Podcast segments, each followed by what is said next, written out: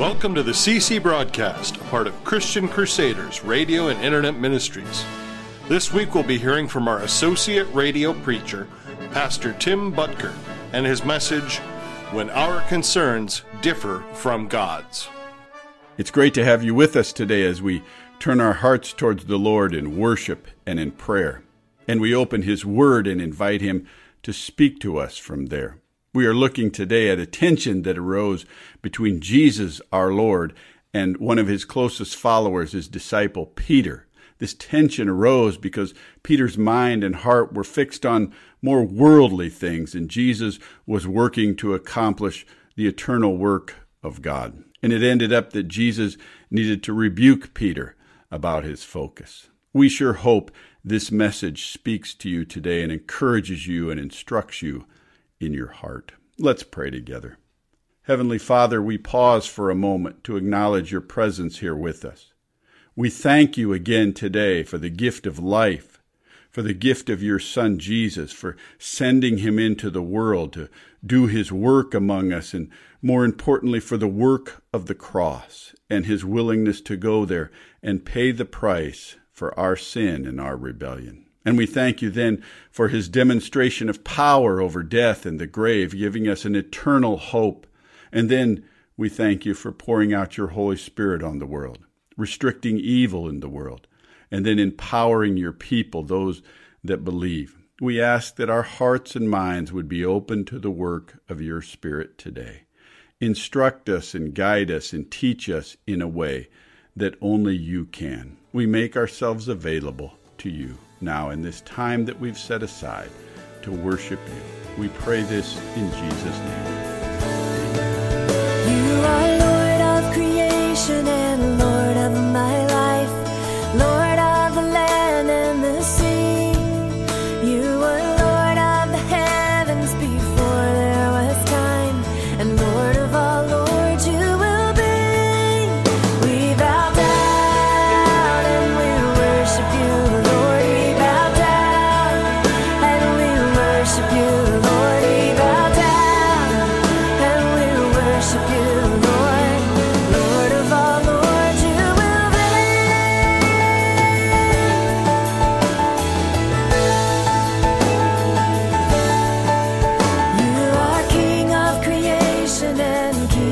My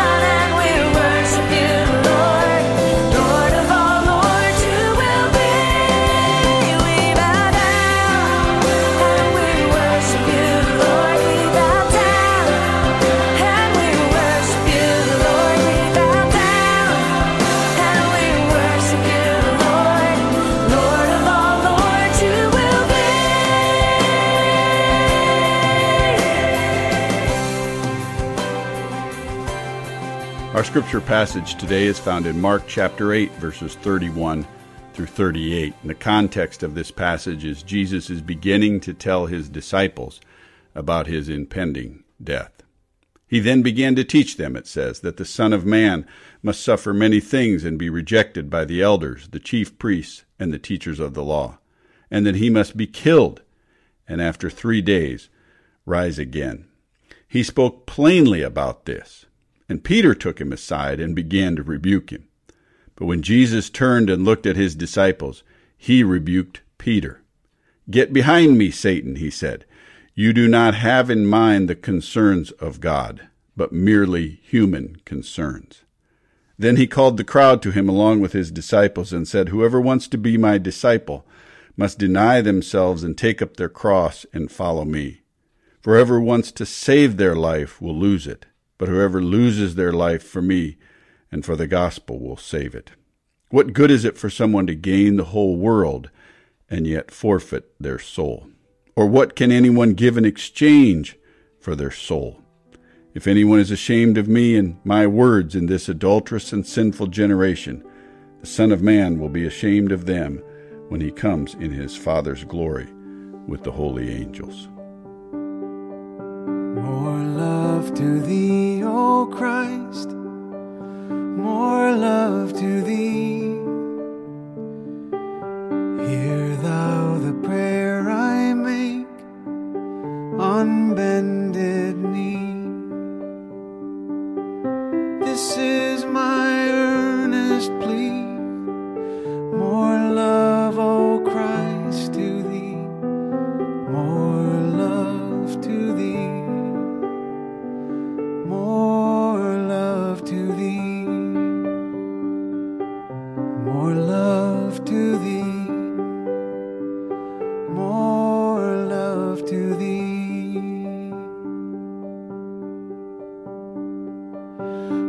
Once earthly joy I craved, sought peace and rest.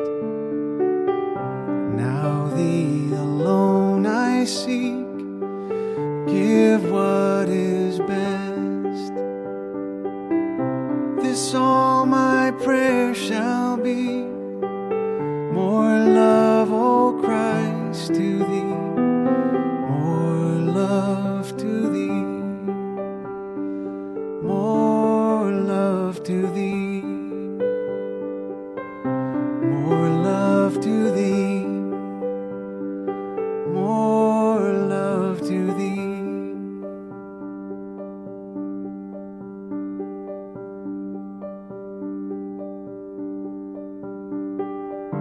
Then shall my latest breath whisper thy praise.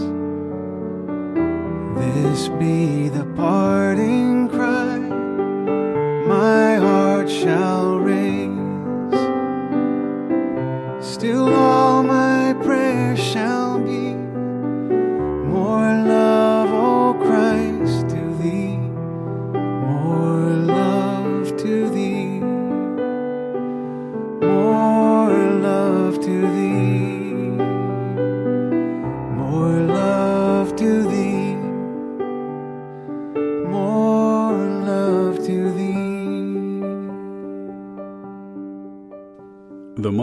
remote monastery deep in the woods followed a rigid vow of silence.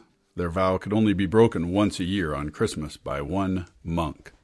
That monk could speak only one sentence. One Christmas, Brother Thomas had his turn to speak and said, I love the delightful mashed potatoes we have every year with the Christmas roast. Then he sat down. Silence ensued for another 365 days.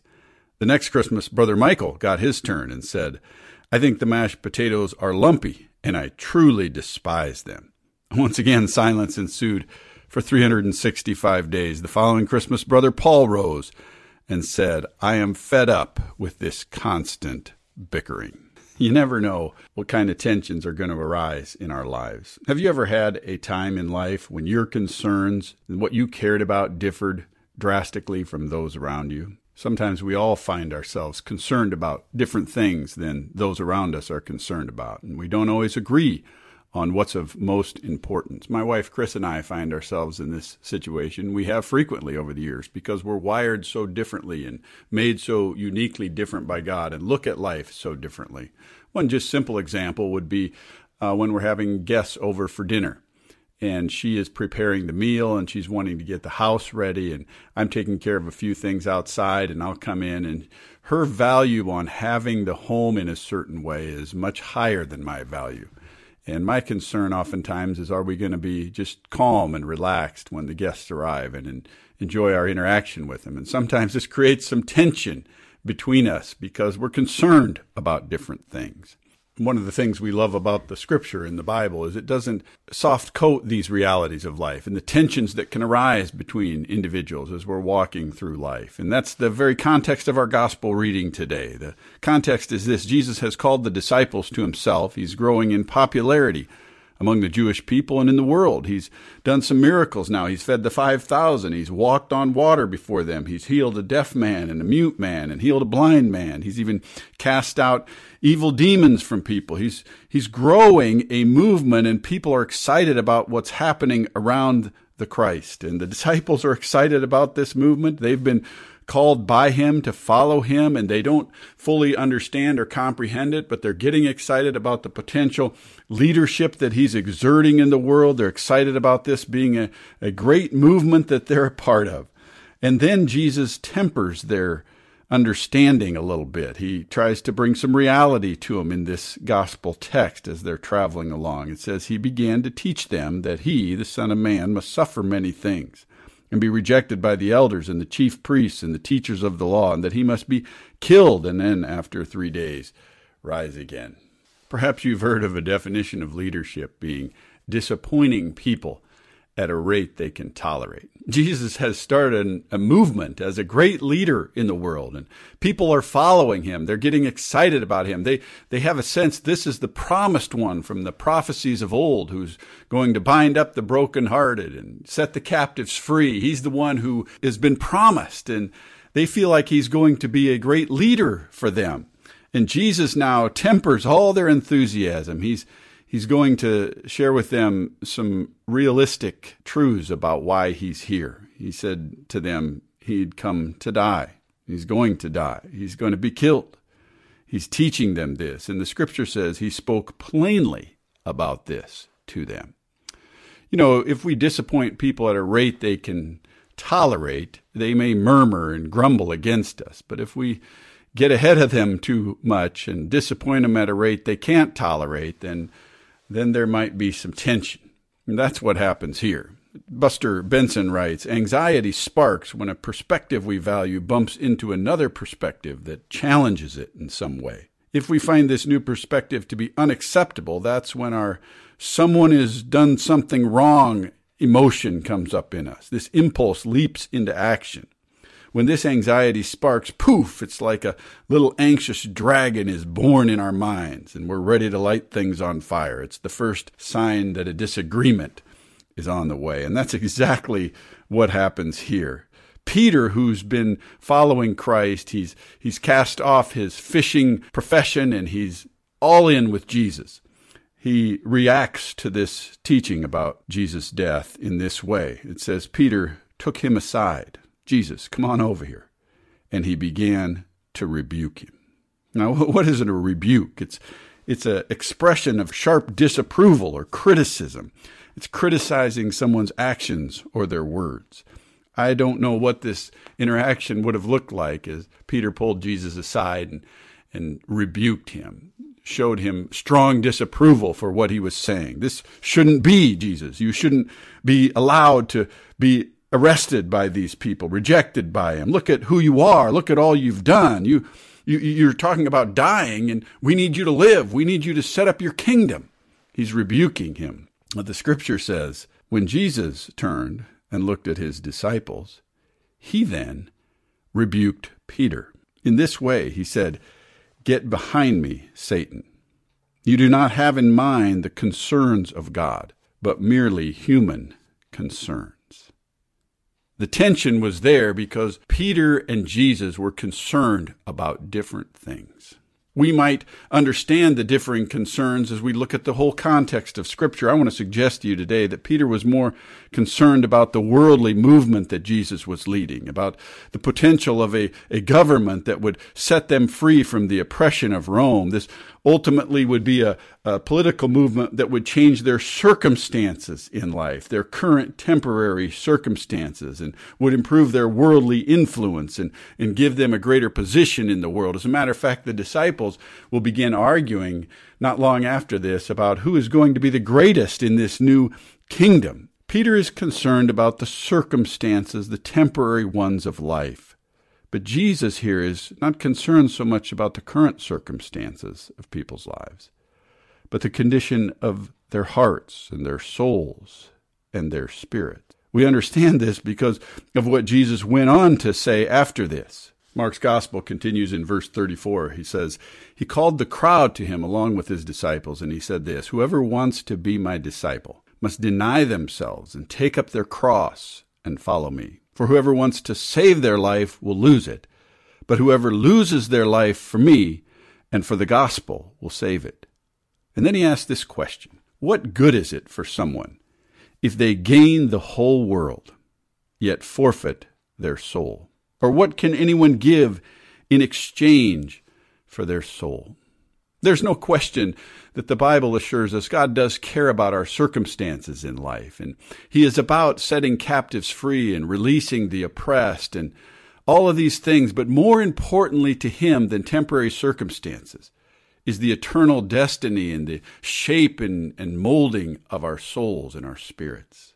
God is concerned right here about the souls of people. What if this political movement is afoot and there's great accomplishment in the world and, and great power is exercised through, through Christ and his disciples in the world and they gain the whole world, yet they lose their souls for eternity? What can a person give in exchange for their souls?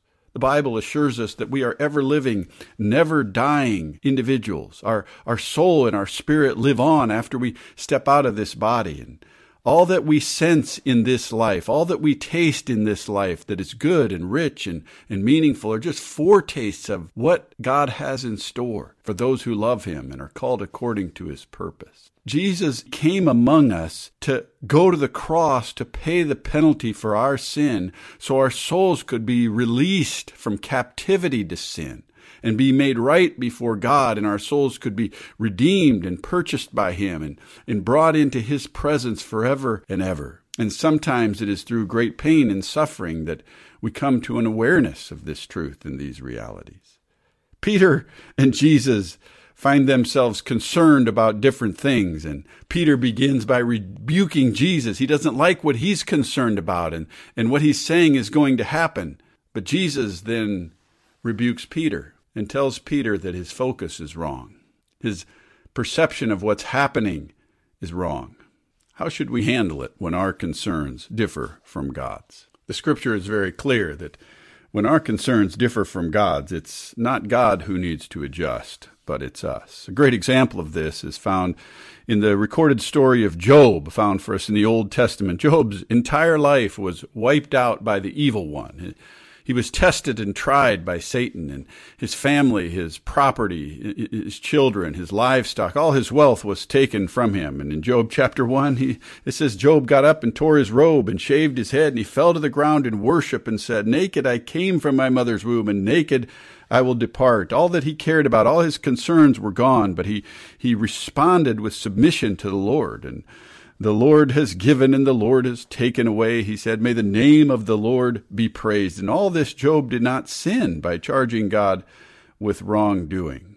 But as his life continued from there forward, and his concerns about what had happened to him continued to fester in his heart, Job's attitude began to change. And by Job chapter 23, we read him saying, Even today my complaint is bitter. My hand is listless because of my groaning. Oh, that I know where I might find him, that I might come to his seat, that I would present my case before him and fill my mouth with arguments. And Job 30, he said to God, I cry out to you, but you do not answer me. The things I was concerned about in life, you've taken away, and you won't respond to me about it, Job is saying. In Job 31, he said, Oh, that the Almighty would answer me. Now, there is the concerns of Job and then there is the concern in the heart of God in heaven in Job's situation. I mean, he has been dealt a lethal blow here in life, and the evil one is having great victory in his life. And Job went from responding with submission to God to shaking his fist at God because of his disagreement. He's, in a sense, doing what Peter did to Jesus. He's rebuking God, and he's asking God to come out and show himself. And eventually, God does exactly that. In Job chapter 38, we read that the Lord answered Job out of the whirlwind, the storm. And he said this Who is this that darkens my counsel and speaks empty words without knowledge? Now prepare yourself like a man. I will question you, and you shall answer me. Where were you when I laid the foundations of the earth? Tell me, if you have understanding, Job. Who determined its measurement? Surely you know. Or who stretched the line upon it? To where were its foundations fashioned? Or who laid its cornerstone when the morning stars sang together and all the sons of God shouted for joy? And on and on and on, God asks Job questions that he has no capacity to even come close to answering. What are we to do when our concerns differ from God's and our ambitions and plans differ from God's? Well, Job eventually relented, and he covered his mouth, and he spoke no more, as he surrendered to God's will and to God's purposes for his life.